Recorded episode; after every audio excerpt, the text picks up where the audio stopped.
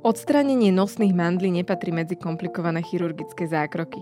Napriek tomu ho mnohí z nás považujú za traumatizujúcu udalosť. Nie div, ak vám ich vyberali pred viac ako 20 rokmi, zahrňal tento zákrok aj zovretie od silného sanitára a nemalé množstvo krvi. Medicína však aj v tomto smere výrazne pokročila. Moje meno je Denisa Koleničová a počúvate Vizitu, týždenný podcast denníka Sme o zdraví. Tento týždeň sa budeme s lekárom Janom Siváčkom, ktorý pracuje v súkromnej klinike Interklinik aj v Univerzitnej nemocnici Bratislava rozprávať o tom, na čo mandle v našom tele slúžia, ako veľmi sa musia zväčšiť, aby lekár odporúčil ich vybratie, aký je rozdiel medzi nosohltanovou a krčnou mandľou a či odporúča po zákroku jesť veľa zmrzliny. Vírus HPV môže spôsobiť rôzne typy rakoviny u oboch pohlaví. Chráňte seba a svoje deti očkovaním proti HPV, ktoré je plne hradené zo zdravotného poistenia pre 12-ročných chlapcov aj dievčatá. Viac na hpv.sk.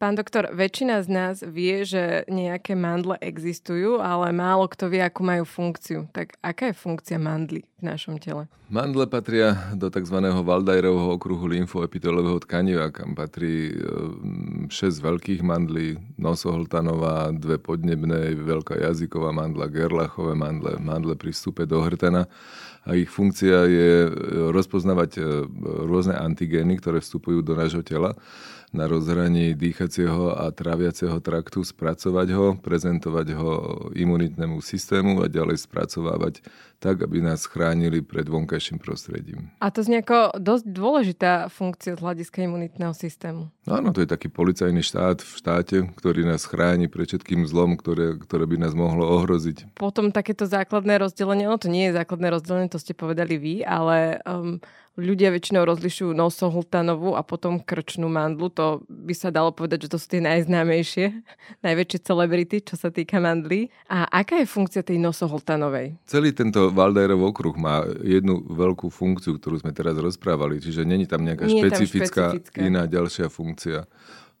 Nosoltanová mandla chráni vlastne vzduch, ktorý je vdychovaný cez nos, lebo je hneď na konci nosovej dutiny v nosohltane. Podnemné mandle, alebo tie ľudovo-krčné mandle e, sú na konci ústnej dutiny v e, ústnej časti hltana, ktoré chránia vlastne to všetko, čo prehltame a čo ide cez ústa jazyková mandla, ktorá je na koreni jazyka, pomáha k ním. V hĺbke e, pri vstupe do hrtana je ďalšia sústava mandly, ktorá, ktorá pomáha zase vdychovanému vzduchu, ktorý prechádza dole do hrtana a priedušnice. No a čo teda spôsobuje to, že mandla sa zväčší, táto nosohltanová? Čím viac sme zaťažení rôznym, rôznym patogénom z vonkajšieho prostredia, tým potrebujeme mať viacej e, imunitne aktívneho tkaniva v týchto mandliach a preto tie mandle zväčšujú svoj objem. Zväčšenie nosoholtanovej mandle prichádza najčastejšie v detskom veku, pokiaľ deti sú neustále chore, idú z, jedného, z jednej nádchy, z jedného infektu do, ďalšie, do druhého v krátkom časovom období vtedy tá mandla naozaj zväčší svoj objem, nedokáže sa po prekonaní choroby zmenšiť, ale pri nastupujúcom ďalšom infekte ešte ďalej zväčší svoj objem, až sa vie zafixovať v nejakom e, hypertrofickom zväčšenom stave a potom e, treba zakročiť chirurgicky. A ako to rozpoznáte, že je čas zakročiť chirurgicky? Je tam nejaká hranica, že ako veľmi sa musí teda tá mandla zväčšiť, aby ste povedali, že je čas vyberať ju? Máme, máme také trojstupňové hodnotenie veľkosti podne, nosoholtanovej mandle, ale riadíme sa pri indikácii chirurgického výkonu, teda vybratiu nosoholtanovej mandle, adenoidektomii podľa klinického stavu dieťaťa. Ak dieťaťu robí problémy, ideme e, zakročiť chirurgicky, pokiaľ dieťa nemá nejaké ťažkosti ďalšie z tej nosoholtanovej mandle, tak ju iba pozorujeme, observujeme a, a sledujeme dieťa ďalej. Je to náročný zákrok? Výber nosohltanovej mandle? Náročný zákrok. Každý operačný výkon nesie so sebou svoje rizika. Není to, e, není to beztrestná chirurgia, vie sa e, skomplikovať vážnymi, ťažkými, život dohrozujúcimi komplikáciami, ale vo všeobecnosti 99% detí to absolvuje bez akýchkoľvek komplikácií úplne, úplne v pohode. A ako prebieha tento zákrok? No, staršia generácia si bude pamätať takéto štandardné vyberanie nos, nosnej mandle, že sadli si nejakému sanitárovi do kresla do lona, ten ich chytil, oblapil, potom prišiel chirurg, otvoril tak ústa. to nie je len v mojej hlave, naozaj sa to stalo. Vrazil, vrazil adenotom do nosohltanu a urobil cvak. Dieťa, Presne tak si to pamätám. Dieťa krvácalo, jačalo, no. pišťalo, no. smrkalo. To stalo balík e, tých vreckoviek, aby balík nekrvácalo celou nemocnicou. Takže tento výkon e, hodný stredovekej tortúry sme už dávno opustili a robievame už teraz iba endoskopické adenoidektómie, kedy sa vlastne pod endoskopickou kontrolou v celkovej narkoze vyberie kompletne celé tkanivo tej nosoholtanovej mandle, to znamená, že už také tie recidívy, ako sa kedysi rozprávalo, už neexistujú v podstate dneska. Pri tom endoskopickom výkone vieme veľmi exaktne zastaviť kompletne všetko krvácanie, ktoré v tom nosoholtane je, s tým, že vracia sa dieťa po celkovej narkoze rodičom do rúk, nekrvácajúce, dýchajúce, beznosné mandličky. A boli to? Alebo dnes tým, to už neboli? Tým, že sa operuje v celkovej narkoze, deti nemajú žiadne bolesti. Ani po tom zákroku, že by to prišlo dome? Pooperačne eh, je to vo všeobecnosti veľmi málo bolestivý výkon, čo sa týka pooperačného obdobia, lebo celá rana a celé hojenie je hore za mekým podnebím, to znamená, není tá rana v kontakte ani s jedením, ani s pitím, ani s prehltaním slín, ani, ani s, nejakou, s nejakým rozprávaním, na rozdiel od podnemných mandlí, kde vlastne všetko ide okolo nich, takže tie deti to veľmi dobre znášajú. Ale ja som strašne rada, že ste povedali, ako to bolo v minulosti, pretože ja mám presne túto spomienku z detstva a nevedela som sa dopátrať, že či to bol výber nosohltanovej alebo krčnej mandle. Mňa ešte doma strašili, lebo som bola papulnatá, že mi idú vytrhnúť jazyk pred tou operáciou, čo mi nepomohlo psychicky ako dieťaťu a potom si pamätám už len to veľké množstvo krvi. Takže, takže teraz uh, som si to konečne mohla v hlave usporiadať, že to bol výber tejto mandle, lebo to presne prebiehalo tak, ako ste opísali Adenotómia je v detskom veku jedna z najčastejších operácií, ktorá sa indikuje. Vo všeobecnosti sa vraví, že je to okolo 60 až 70% operácií vo veku do 10 rokov veku dieťaťa.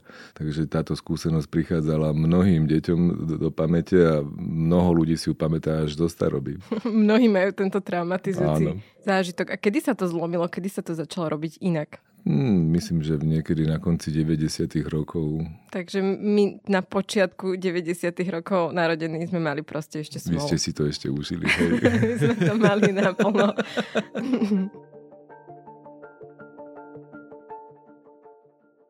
Keď sa vrátime k tým krčným mandliam, ktoré sme tiež spomínali na začiatku, tak hovoríte, že tá funkcia je pravdepodobne teda podobná, alebo teda určite, podľa áno, vašich slov. Áno, áno. No a čo sa musí stať, aby sa zväčšila tá krčná mandla? Musí, môže sa aj ona zväčšiť, alebo to platí iba pre tú nosohltanovú? Zväčšenie podnemných mandlí e, v takých tých e, prozaických príhodách, alebo teda prozaických prípadoch prichádza, e, tak ako sme vravili s tou nosohltanovou, že človek ide z infektu do infektu a ten organizmus potrebuje proste dosiahnuť nejaké množstvo toho, toho lymfatického tkaniva v tej mandli a zväčší svoj objem, ale indikácia na vybratie podnemných mandlí okrem tejto, že je nadmerne zväčšená, je hlavne chronický zápal kedy e, poškodením tej mikroštruktúry podnemnej mandle dochádza e, k takej veci, že mm, sa stratí e, samočistiaca schopnosť týchto mandlí.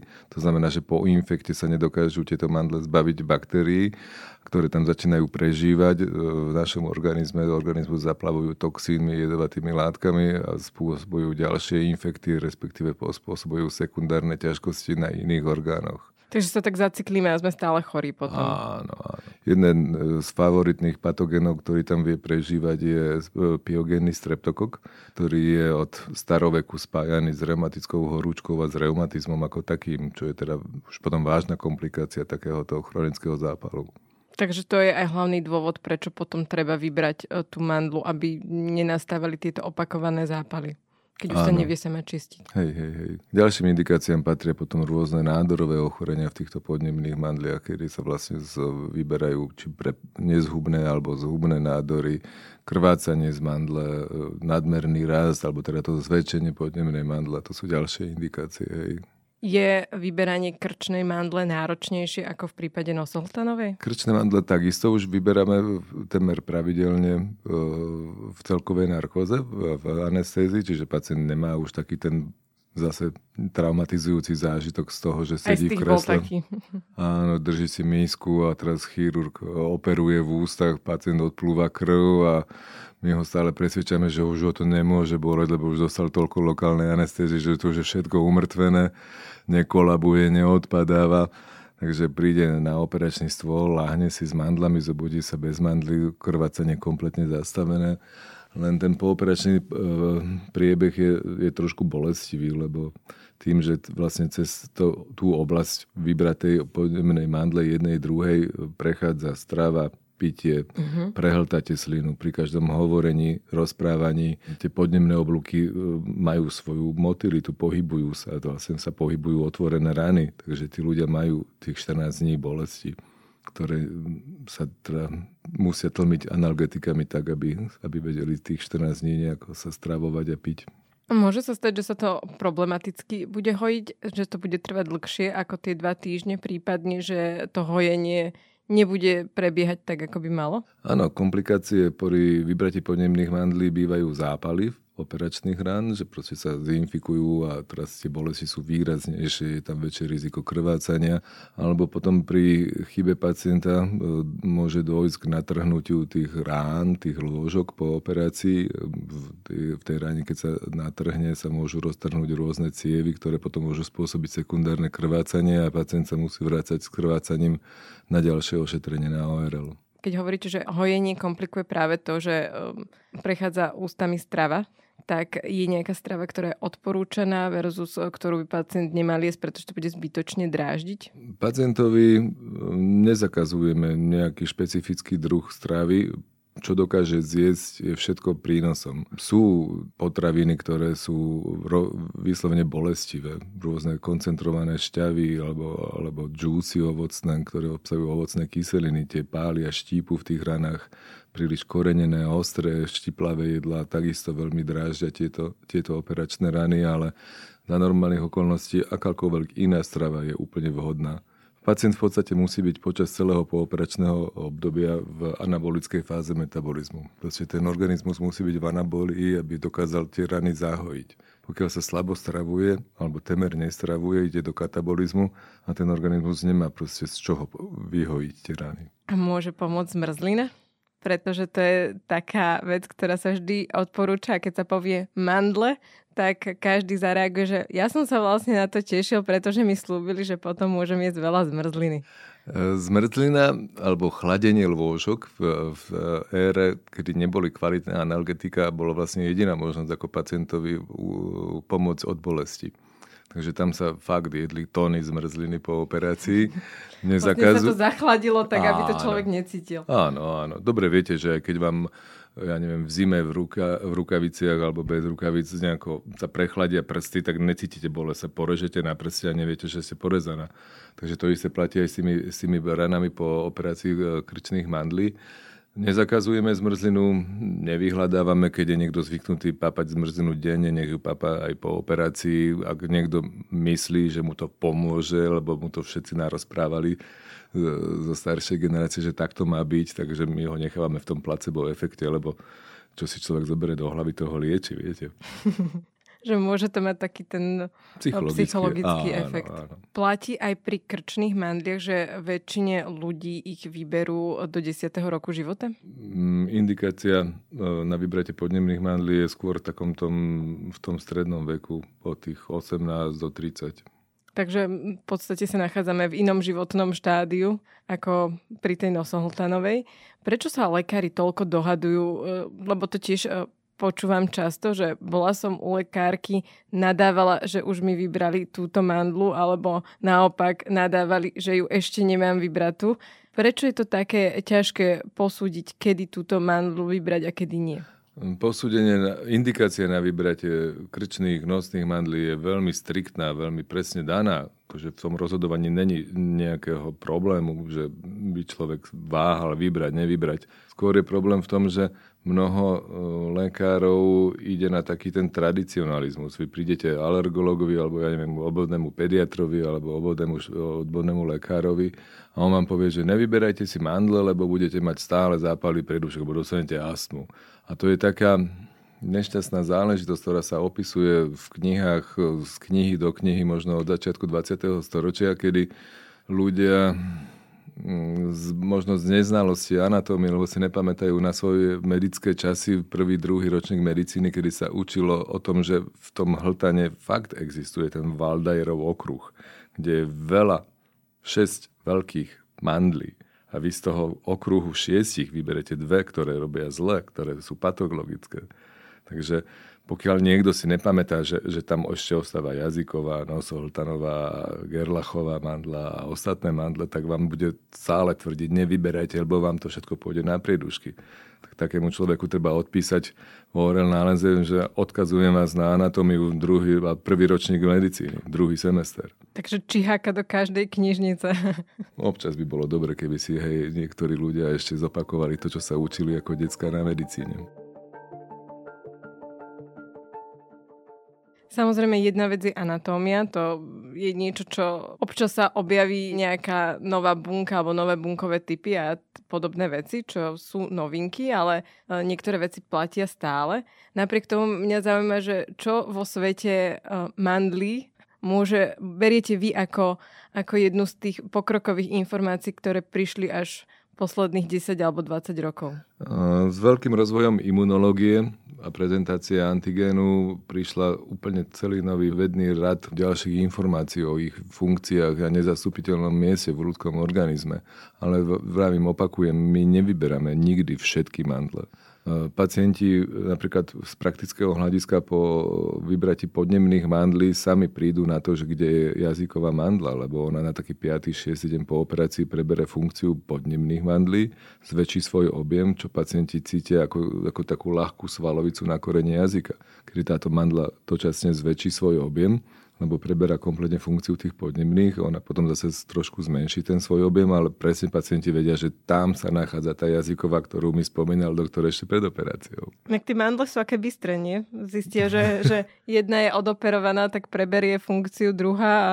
To je systém, viete, to je systém, ktorý je vzájomne prepojený a on veľmi citlivo reaguje na to, že niečo zo systému bolo vybraté a niečo musí pridať, na, na, pretože niečo sme odobrali. Mne ste teraz otvorili fascinujúci svet mandlí, lebo... Vítajte vo RL. človek si často neuvedomí, že aký je to dôležitý imunitný orgán a že to práve prepojené do všetkých tých e, reakcií a prezentácií napríklad antigénov. Ja som to predtým brala len ako nejakú časť, ktorá sa odoperuje a potom dobre bude. Najväčší imunitný systém e, lokálnej imunity napríklad má, má ľudské, ľudský gastrointestinálny trakt. To takisto sú veci, ktoré niektorí ľudia vedia a niektorí ľudia nevedia. Máte pocit, že e, podceňujeme ten oral systém? Je tam veľa tradicionalizmu. Že je tam veľa takých, že robilo sa to tak vždy. Z takých tých povier nerobte to, lebo potom budete mať toto a toto. Aké sú vaše najobľúbenejšie povery? Ktoré... že dobro zvýťazí nad zlom. Týkajúce sa oralo systému a mandly. Najobľúbenejšie povery? Nemám žiadnu poveru. A sú nejaké, s ktorými sa často stretávate, že teda ľudia ich majú naozaj zafixované a berú to tak, že veď to tak je, veď ešte moja babička to hovorila, potom som to videla v tejto knihe a ešte som to našla aj na internete, tak to tak jednoducho musí byť. Áno, áno, to je, to je napríklad tá povera o tom, že vybereš mandle, tak dostaneš chronický zápal priedušek alebo astmu, hej, toto sú fantastické veci. To je taká obľúbená. Áno, to je dennodenne na ambulancii. Tak vedia až k smrti, možno tak. No, sa človek cíti potom ako taký Sisyfos, viete, vysvetlíte to desiatím a jeden asi príde a zase má tú istú rozprávku. tak ja som si napríklad tiež doteraz myslela, že uh, nie je také jednoduché určiť, či treba vybrať mandle alebo nie, lebo som to mala v hlave, že toľko ľudí to rieši, tak asi to je veľmi komplikované. Vždy sa treba riadiť e, zdravotným stavom a anamnézou pacienta. Pokiaľ, pokiaľ má, máte ťažkosti, e, ktoré vám spôsobujú vaše mandle, treba ich odstrániť. Lebo mandla ako taká, nikdy sa nepodarilo nikomu na svete vyliečiť eh, chronickú tonzilitídu, chronický zápal podnemných mandlí antibiotikami. To proste to nejde. Keby sa to dalo, tak my máme nevyberáme mandle i z inej indikácie ako, ako z nádorovej. A prečo to nejde vyliečiť antibiotikami? E, tá štruktúra podnemných mandlí je veľmi zložitá. Tam sú také slepé chodbičky, lakúny, v ktoré keď sa zajazvia, nedokážu sa odtiaľ čistiť odlúpené epitélie, zbytky potravy, e, odumreté baktérie, to všetko zostáva vnútri v tej mandli a potom to vytvára ten chronický zápal. Čiže tam nedokážeme dostať účinnú látku dostatočne na to, aby sa to vyliečilo? V tých mandliach sa robia uh, mikroabsesy a tá, tá membrána abscesu bráni preniku antibiotík do toho abscesu, lebo to je zóna bezkrvnosti. Antibiotika kolujú krvou, čiže vy máte tu, to antibiotikum všade, len nie tam, kde by ste ho chcela mať. A snažia sa vedci vôbec vymyslieť spôsob, ako by sa dali vyliečiť mandle bez toho, aby sa museli vyberať? Alebo už je zaužívané to, že to natoľko náročné, že nemá zmysel ten spôsob hľadať? Je o mnoho jednoduchšie e, vybrať mandle, ako podstupovať nejakú veľmi drahú, zložitú liečbu, ktorým by ste chcela sanovať orgán, ktorý vám nie je potrebný. Čiže cena, hodnota, výnos, čo tým dosiahneme, by proste nesadol. Predstavte si podnemnú mandlu, e, paralelu medzi vyberaním podnemných mandlí a vyberaním slepého čreva. Môžeme vymyslieť nejakú metódu, ako zachrániť slepé črevo a nerobiť appendektómiu, ale bude to extrémne náročne, dlhé a neviem aké keď malý chirurgický výkon, už dneska endoskopický na, na tej brúšnej dutine vám, vám odstráni zapálené čle, slepé črevo, to je rovna, rovnako lymfoepitelovo aktívne, alebo je, je antigénne antiaktívne v tom, v tom gastrointestinálnom trakte, ako sú mandle u nás hore. Je pre vás vyberanie mandlí e, taký ten rutinný zákrok, ktorý už ani nepočítate, koľkokrát ste ho urobili? Presne tak. To človek už ani nevie, že to vôbec robil. To muselo byť stovky za tie roky. Možno aj viac. Aj tisíce? hej, hej. Ďakujem veľmi pekne, že ste si našli čas a prišli ste k nám do štúdia. Ďakujem veľmi pekne, prajem krásny deň. O tom, na čo mandle v našom tele slúžia, ako veľmi sa musia zväčšiť, aby lekár odporúčil ich vybratie, aký je rozdiel medzi nosohltanovou a krčnou mandľou a či odporúča po zákroku jesť veľa zmrzliny, som sa rozprávala s lekárom Jánom Siváčkom, ktorý pôsobí v súkromnej klinike Interklinik aj v Univerzitnej nemocnici Bratislava. Počúvali ste Vizitu, týždenný podcast denníka Sme o zdraví. Podcast Vizita nájdete vo vašej obľúbenej podcastovej aplikácii, ale aj na webe denníka Sme. Ak máte nejakú otázku alebo nám chcete napísať, pokojne sa mi ozvite na e-mail vizita.sme.sk.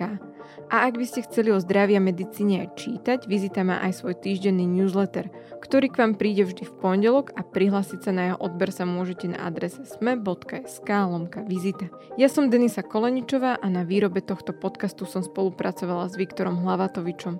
Počujeme sa znovu o týždeň. Vírus HPV môže spôsobiť rôzne typy rakoviny u oboch pohlaví. Chráňte seba a svoje deti očkovaním proti HPV, ktoré je plne hradené zo zdravotného poistenia pre 12-ročných chlapcov aj dievčatá. Viac na hpv.sk